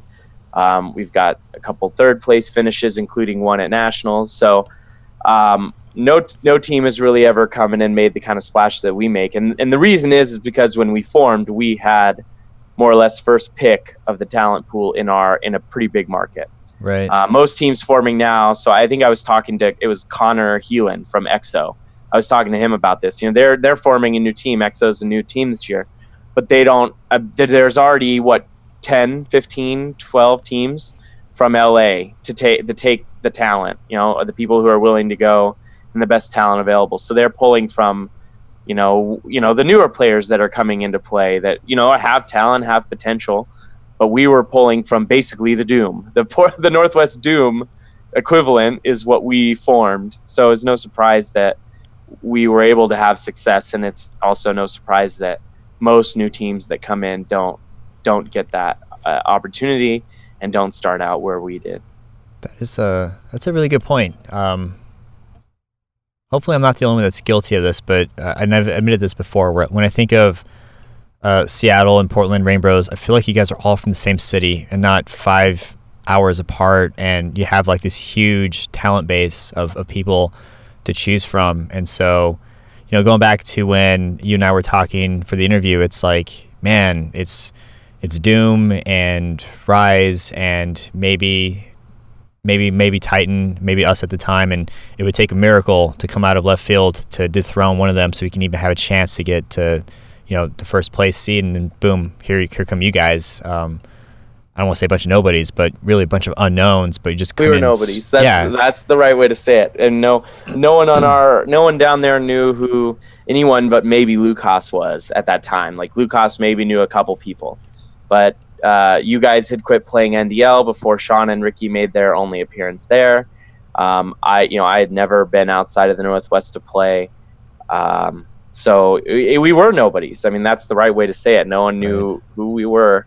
We never made a made our, uh, so to speak, our mark on the dodgeball map outside of the area that we we lived in. So, uh, yeah, yeah, it's it's a it's it's takes a lot of things uh, aligning properly because even even another market that may have the amount of players ready to come join at the quality none of them play 8.5 like there's no untapped market like that left that we know of you know? I don't know maybe people didn't know of northwest very much. Maybe there's something like that in iowa or i don't know. Some state. Hawaii i you know who knows? Like maybe alaska has that and we just don't know about it.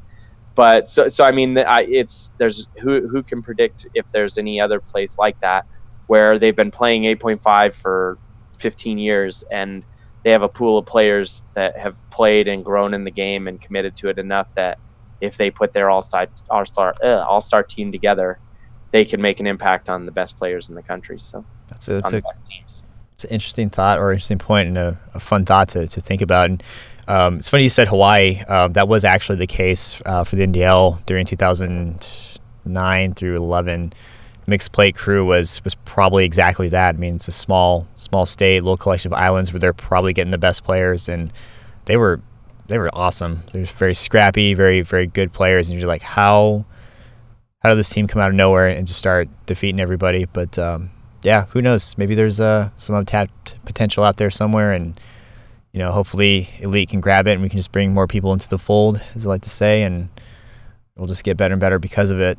Um, but I think that's that's all I had for, for both open and co-ed. Um, did you uh, any ha- did you have anything else that you wanted to kind of highlight or, or points to talk to? Uh, well, this was a fu- yeah. I mean, uh, outside of the tournament, uh, we I mentioned the party a little bit. This was a really oh, fun right. tournament for me, in that I got to kind of be a part of my hometown a little bit, you know. So the party was at a local bar that I've been to before. I got to show a couple people who are willing to go out, you know, good times at a couple of our uh, what, what, they call barcades. So on Thursday night, we all went out. Uh, there was probably about 20 of us, you know, f- a couple of us Reignbros and a bunch of people. Pine was there, and Brendan Bulliard, and Tori and James from Showtime, and uh, Casey Reed from Lovetap, and uh, Christina A bunch of them came out to Ground Control, which is a bar a barcade we have downtown. They have a bunch of classic arcade games right, and pinball machines and stuff. So we got to go out and party there and play you know games until like one in the morning. And then um, Sunday we went out again to uh, Quarter World, which is another big barcade. We have tons of pinball machines, and I got to hang out with uh, you know James and Nick and uh, and Tori again, and Alicia came out for a minute, and Care Package came out, and so we got to uh, have a blast kind of in our hometown and show you know show those people here when when we want to go have a good time in Portland like you know this is what we go do. So I thought that was really fun and I think it's something that more areas could maybe do is provide, you know, maybe not everyone's schedule suits it, but provide something like that night before the night before the tournament and the night, you know, or the day after the tournament. Give uh, give those people who are local a chance to hang out and, and show them maybe something that you like to do in your town. So hopefully, hopefully uh, that carries on. But I was happy to to be a part of that here in Portland. Yeah, that's that's a good point because you know I'm gonna we're gonna travel to LA in July. Big big whoop. Same thing with San Diego. Been there, done that.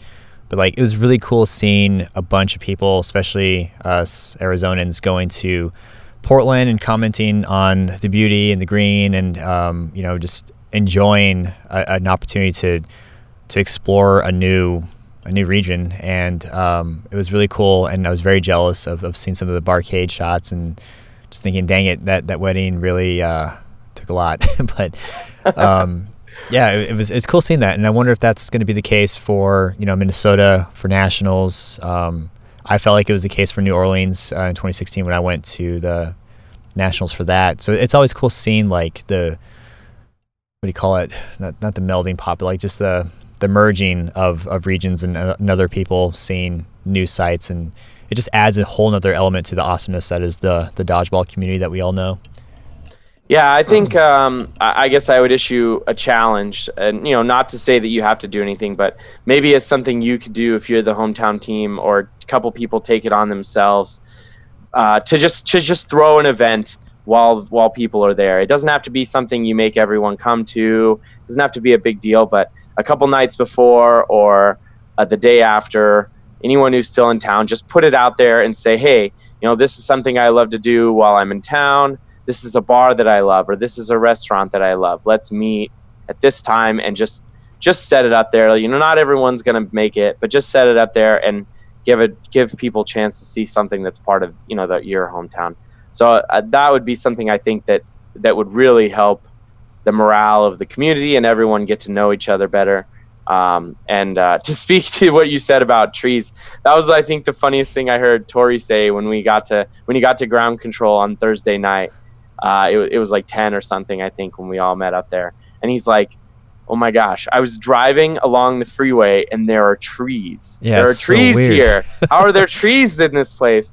I, and I said, yeah, it's a really big step up over the uh, barbed wire that you have wrapped around your your freeway signs in LA, isn't it? Yeah. Uh, uh, I made a comment to a friend of mine. I was like, "Oh, all my dodgeball friends are, are posting about how great Oregon is and how their trees have like leaves and like it's green and it's just not what we're used to. I mean, uh, we have trees here, but it's all you know dried up stuff and they want to kill you. And you've got cacti and whatnot. Yeah um, that's a good challenge. Um, and hopefully, Serge Ferrari, you're listening. Now that you're the San Diego Rise, you know, just saying. Just gonna leave it at that. So, um, nudge. Um, nudge. Agreed. Nudge.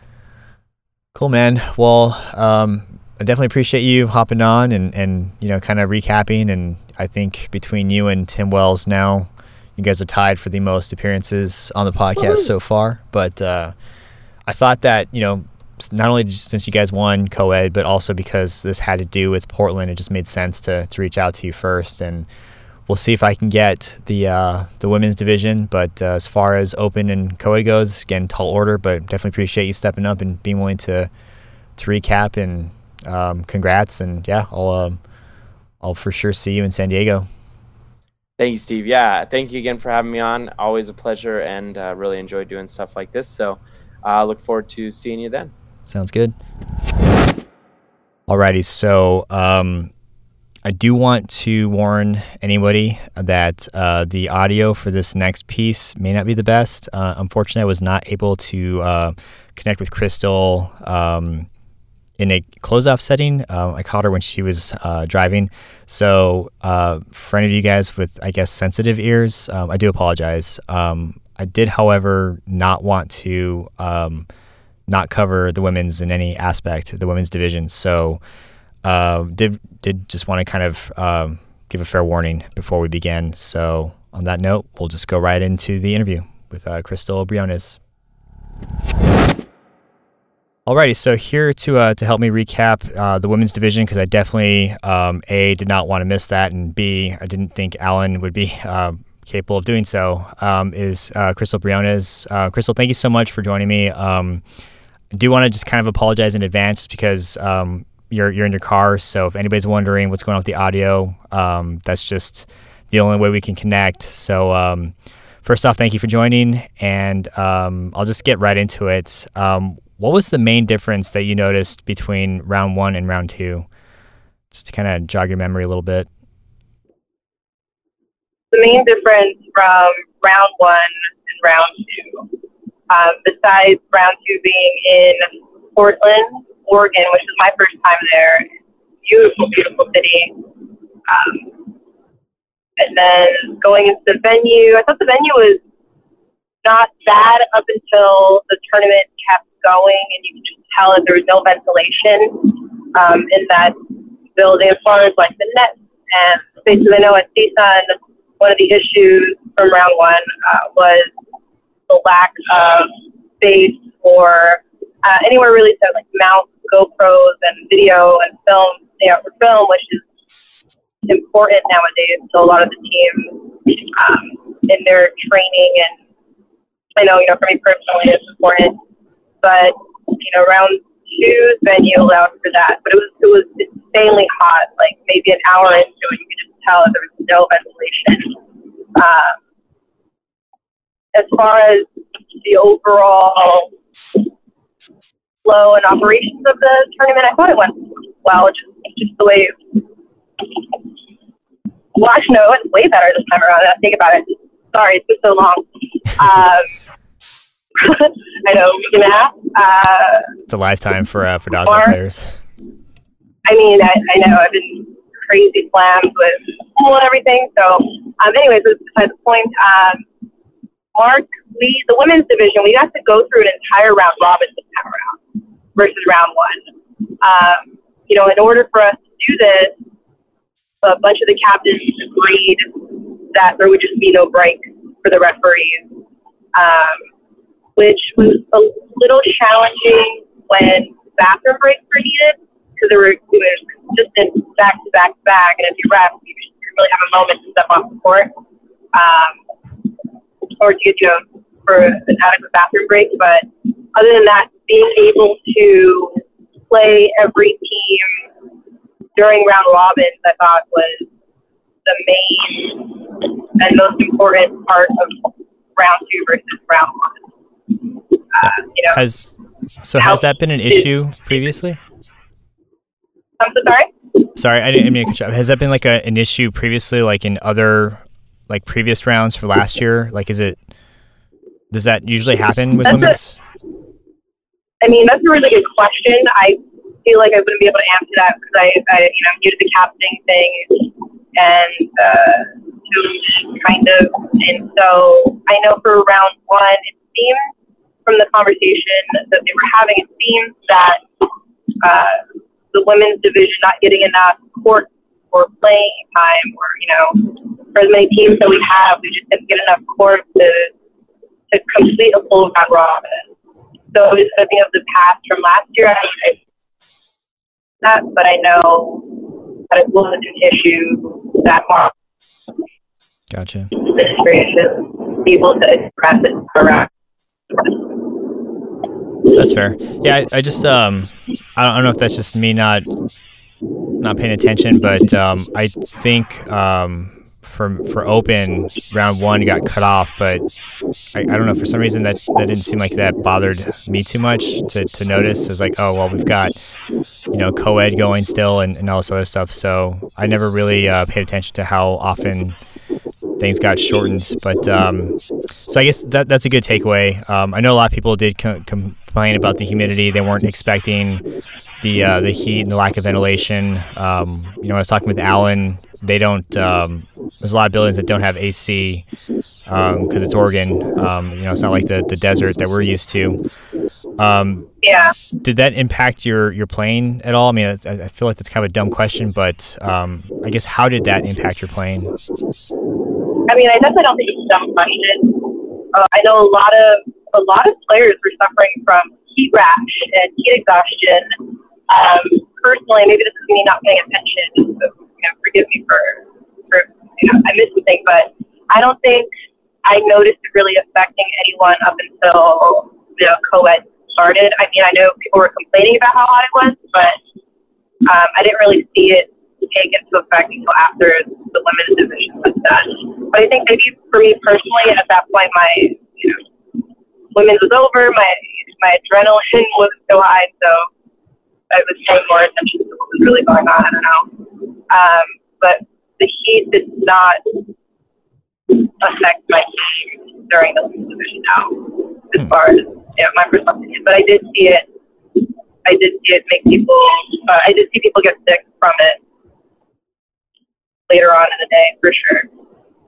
Gotcha. Yeah, I'm- I'm sure there's a lot of probably um an abnormal amount of cramping and just people, you know, just dealing with dehydration because you, you know, um, I've been to Oregon a few times and it's it's it's gorgeous up there. And sometimes when you're in a nice environment, you don't think how quickly you can dehydrate yourself uh, just by moving around, especially playing dodgeball. So I can definitely see um, maybe some adjustments being made for future tournaments. Um, it was interesting because in, in the previous recording with Allyn, he was t- kind of talking about how uh, geography is going to be like an issue now, or or just something to consider. Like, oh, well, now humidity is a, is a thing, or high altitude maybe is a thing. So I wonder if that's something that you guys took away from from this round, or do you guys just always try to stay in, in the best shape when playing?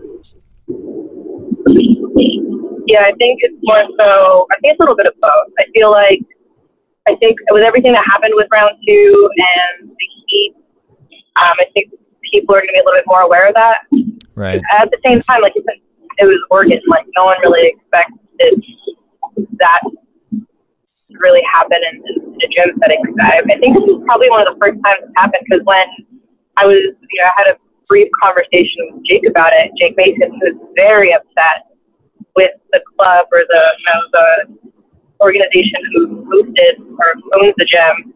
Very upset with the lack of communication they mentioned. Like, they didn't mention anything to him. So Oh wow. eventually all the emergency exit doors were open, um, but you know that, that didn't do much. Help is, is wasn't the solution, and she was very very upset. So, um, yeah, I think it's important for teams to think about geography, and I feel like they may, they probably already do. They're going to go somewhere cold and pretty extra jackets and things like that, but in general, everyone should stay stay fit. You're an elite, stay fit. Yep. That's um it's interesting you mentioned about like the GoPro accessibility or not being able to, to hang them up because um, my first thought was like, yeah, that sucks. We, we don't get um, a good amount of highlights now. But when you said that impacts your ability to train, how how much do you guys rely on film? speaking for myself, I, I watch it pretty, or used to when I had the time. Um, I used to watch it pretty religiously. So going into round one, I didn't really have any other commitments other than you know adulting. And then from round one and round two, I actually went back to nursing school. So um, a lot of my priority has been towards that, and so I don't watch film the way I did prior to going into the program. Um, but even now, you know, since since we've played since you know whatever two weeks ago, I guess, um, I've watched it a couple times already just to see I mean, there are a lot of things that you can point out, fundamental mistakes that we, you know, that we made as as as a team, and the video and having video is important so that we can highlight that. And, and I think it's different to talk about it. You know, when when a teammate points out, "Hey, you did this wrong, do this better," it's one thing to say it and verbalize that, but when you, I feel like when you get to watch it yourself, then it really makes a bigger impact. Right. You know, and you know better not to do that. There were moments where you know a player of mine had a ball in their hand, and instead of blocking, they went for a catch that they probably should have just blocked. Um, things like one corner was moving up, you know, without the other corner following or moving along with to protect, and so that corner is exposed, and you know that's an out right there. So, you know, those mistakes are things that help us um, and that I value when we watch videos. And those are conversations, you know, speaking for my team strictly, obviously, um, that's the things we, we point out to each other because it's important. And it's also fun to see the highlights too. You don't really get to see yourself.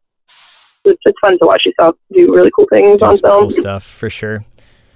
So let, us kind of talk about uh, some of some of the teams. Um, so obviously, pop that one. Um, I almost want to ask, like, did they did they feel different than when you played against them during round one, or did that feel like a different team, or were you guys just kind of out of sync, or, or what, what, happened there with that um, that final match, if you can recall? Fun, fun question. We actually got to play pop that. We got to play pop that three times in Oregon, um, and we also got to play money shot three times in Oregon. Um, both in the both at round robin and then in the bracket and then we played both of them well, we played top ten finals and they shot into the semifinals. Um, and as far as in comparison to like round one, how we how I felt top that did I mean we beat top that during round robin um, two to one and you know during it was it, it, it would have been two to zero but i made the mistake of uh, what a rookie mistake. We on a catch that we had the wrong player came in. So we didn't do first out first in. Uh, skip me i was the first out. Definitely didn't go to me. Someone else came in and then we forfeited that match because of my error. Simple error. Um, so we played them for a third match and then we took the third match. So we felt good going in into you know after that win, we felt good about the rest of round robin and going into playoffs. You know, anytime you beat a big team like Top That or Invasion, it's, it's definitely a confidence booster. Um, and so going into playoffs, like I said, we felt good. I know this time they are missing Erica, um, who is currently recovering from a knee injury. And, you know, that's a big player for them. That's a big player on the court and, you know, off the court mentally and organizationally. I believe Brittany Mastro, you know, mentioned how her role has to change in the classic podcast that you guys had not so long ago. Um, and her having to fill in almost like this emotional um, leadership role that Erica has. For Erica to still kind of be a part of the team and be on the sideline cheering on, they still perform well. They're still powerhouse. I think CC was there. I don't. CC play around one? I can't. I can't remember. My everything's so blurred. I don't remember CC playing round one. But she, you know, was MVP for Classic, and she played phenomenally also at Oregon. So I think and then they're the ones that put us into the redemption bracket. So I think anytime you're coming from the redemption bracket, I mean, this for me personally, I know some people have a different feel for it. I think it's almost heavier to, to have the pressure of winning, you know, having to win twice, you know, four times. And you're, you're saying it's, it's kind of like a, it, it feels heavier when you're playing against uh, a team that you have to beat twice for the finals. Yeah, and maybe you know, maybe that that's the mentality I guess I have. I've had conversations with uh, veteran players almost feel like the redemption bracket, there's, there's almost like pressure, right? I don't know. And in general, for, for that we had a pretty tough start going into round two. You know, we played Elite Wednesday. Uh, Thorn we held a, a league on Wednesday night for the women's team, which was great. We got to play like all ball types for like five weeks. So we did no stings before before going into before flying Oregon. And you know, our team just we weren't driving very well that Wednesday before round two. And, you know, after talking about it, a lot of it has to do with the pressures we were feeling of having to perform well. And, you know, the word fluke was being thrown around. Uh, the word fluke was being thrown around, you know, regarding our win from round one. And so, you know, you just feel this sense like this just has this pressure to, to perform well and to almost prove that it wasn't. And so placing second was more than we could have asked for, to be honest with you. If anything, it just helped us prove that no, it wasn't a fluke, that we work hard and we've got a great team. The potential that we we care is just it's there, you know. Yeah, and I was, uh, was going to comment on that because it's, I mean, you guys, like you said, um, pop that knocked you guys into the redemption bracket, but then you you played against um, I mean, you had to go through the, the tough teams, if I if I may say so. You had to, you had to play against uh, Money Shot, and from my recollection, they're they're like the top three that I would think of. Um, I, Invasion didn't make it past them. Neither did uh, Beavers. No, no offense to them, but it, it seems like with this um, with the second round, the statement was like you said, you guys it was not a fluke win. You guys definitely deserve to be top two at this point. And so I'm really curious to see how, how round three plays out. And um, it, it's just uh, it, it's cool to see another another player in the in the game if that makes sense. Yeah, I mean there are a lot of teams that just are getting better and better.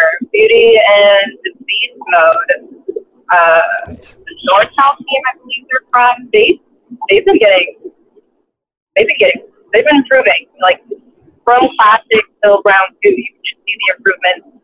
Um, not only in their players, but they're working they're working together well and going for them. And trophy wise, trophy wise, they you know they came out first seed this this time around for brackets. They they upset so many teams, and they're just looking really, really, really good. So yeah, it's gonna be a really fun, really competitive West round three. I'm excited.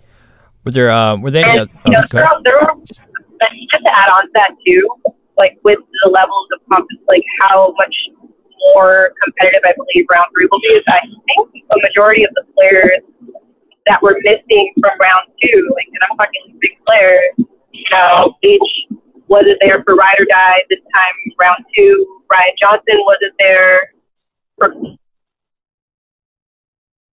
I think Beavers had a few players I can't remember who were delegated to.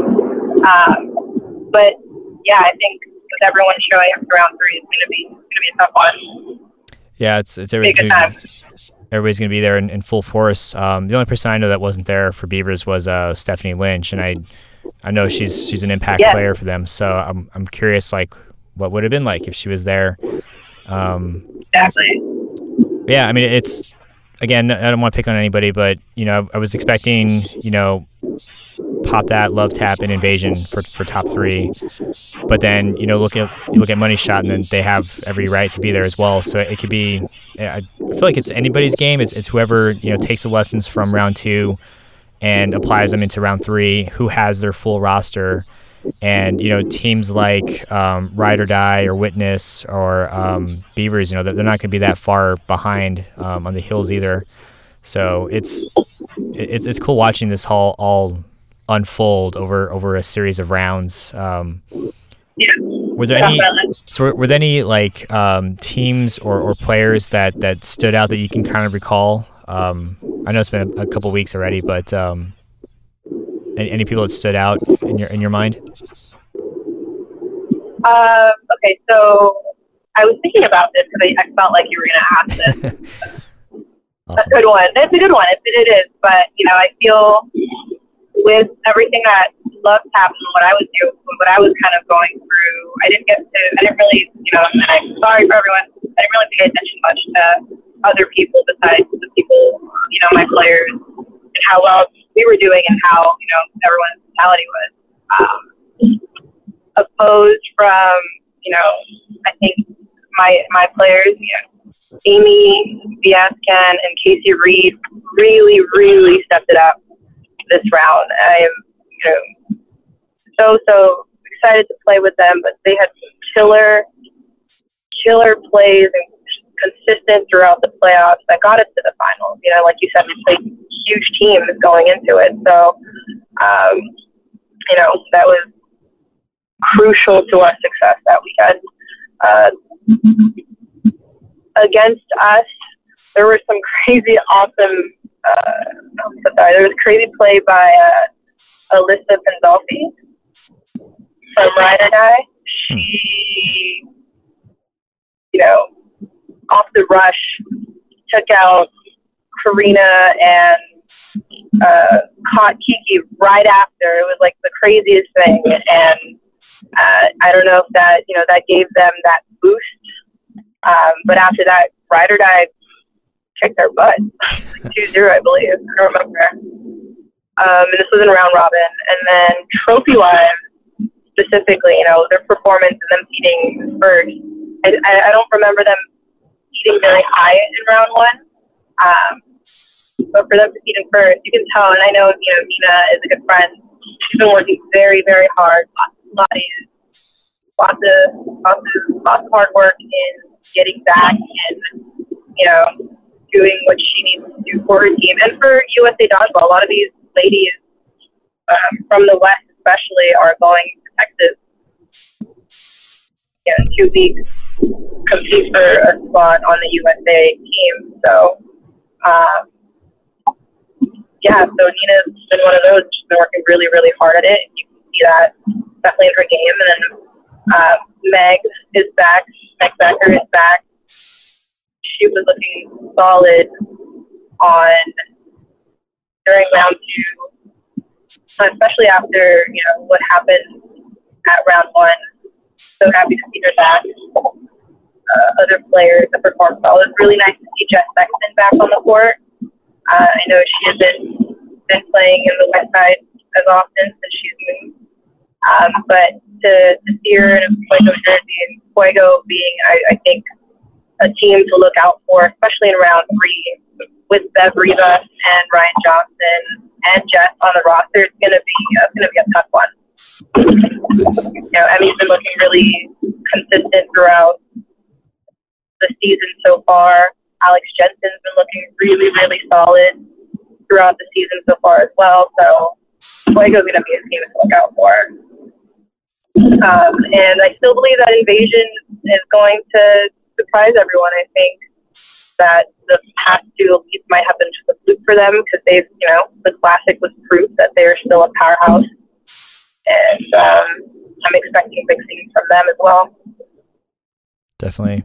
I was gonna say regarding um, Bev uh, Rivas, that I think this is like the third recap in a row that I've actually heard her, her name pop up. So I'm, I'm really curious to see um, if I can match the face with the name and, and see how she uh, impacts impacts Fuego in in round three. And um, I think what he said was was was solid with Invasion. Um, I don't think they're down for the count yet. Not at all. Not at all. I think they're still just finding their groove. Yeah, and, and I'm sure once once it's found, it's going to be pretty pretty scary.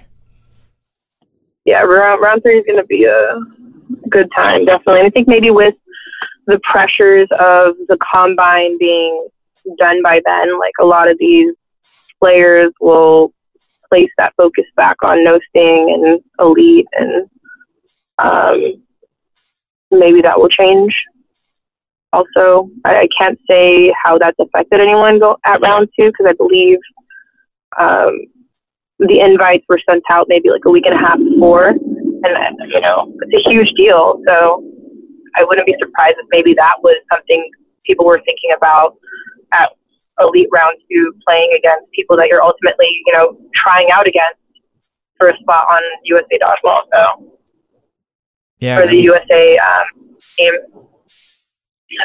Unless you're like made of 100% I'm so sorry. stone. I'm feeling super scatterbrained right now. I'm so oh. sorry, Steve. Uh, no worries. Um, I was I was just gonna say unless you're like super just made of stone, like I'm I'm pretty sure that would impact anybody, um, even even just a, a slight bit, just uh, to know that you have potential to play on Team USA and you're gonna go to the combine in in a couple of uh, of weeks. Um, that plus the travel um, again just to reference the conversation i had with Allyn it's you know they had the home field advantage. They got to have a full night's rest. They didn't have to travel.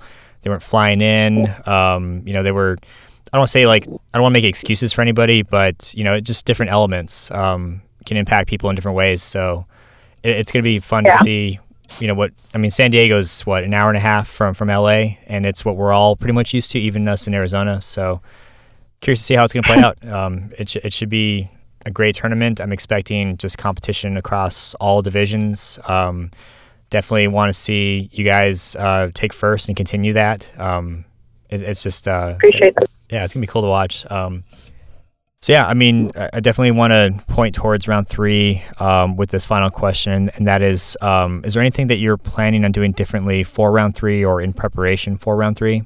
Uh, you guys being being Love Tap what will Lovetap do in preparation for round three?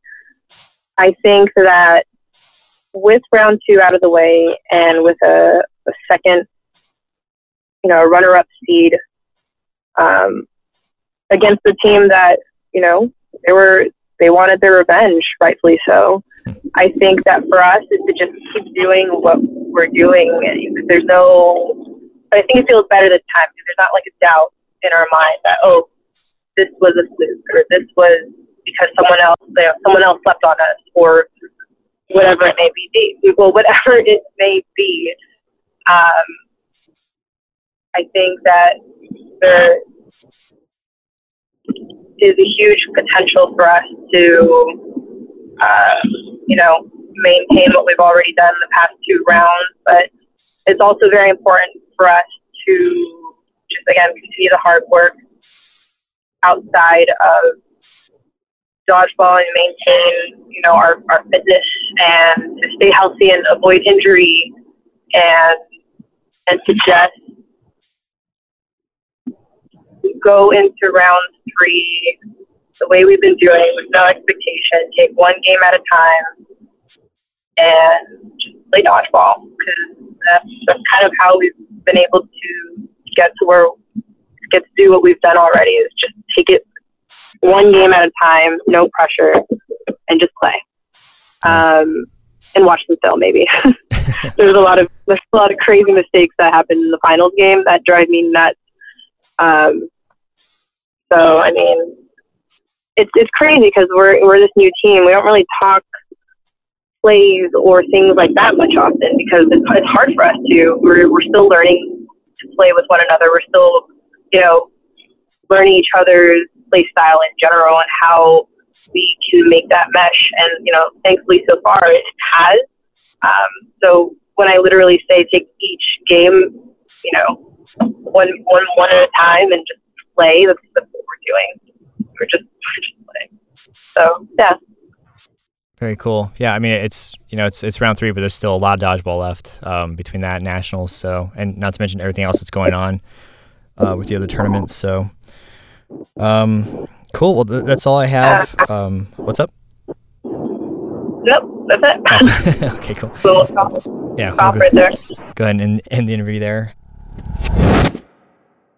Alrighty, so that was a uh, not so great recap of the Elite West Round Two tournament that took place. Um, a lot has a lot has happened this past week. Um, and I, and I do want to apologize for that. Uh, definitely feeling the pressure of, of living the civilian slash uh, soldier life. Uh, in fact, I'm actually going to be gone uh, for the next two weeks. So, um, depending on when this episode releases, um, there might be one more before I, I take a break. If not, um, sorry.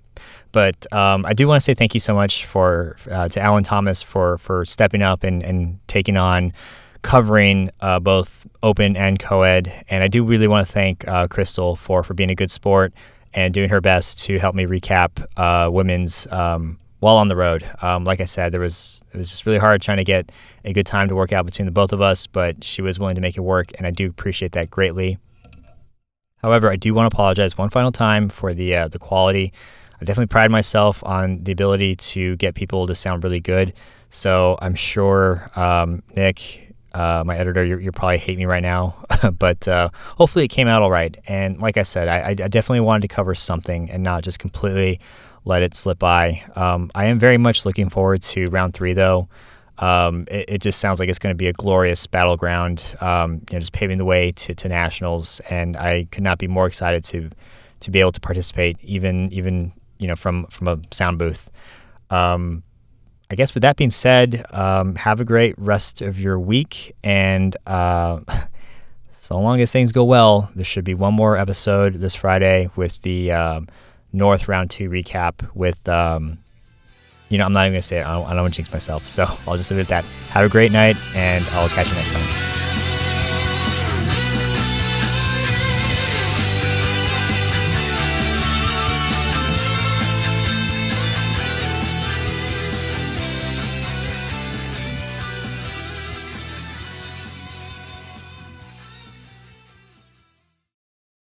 All right, I think I got this time in three, two, one.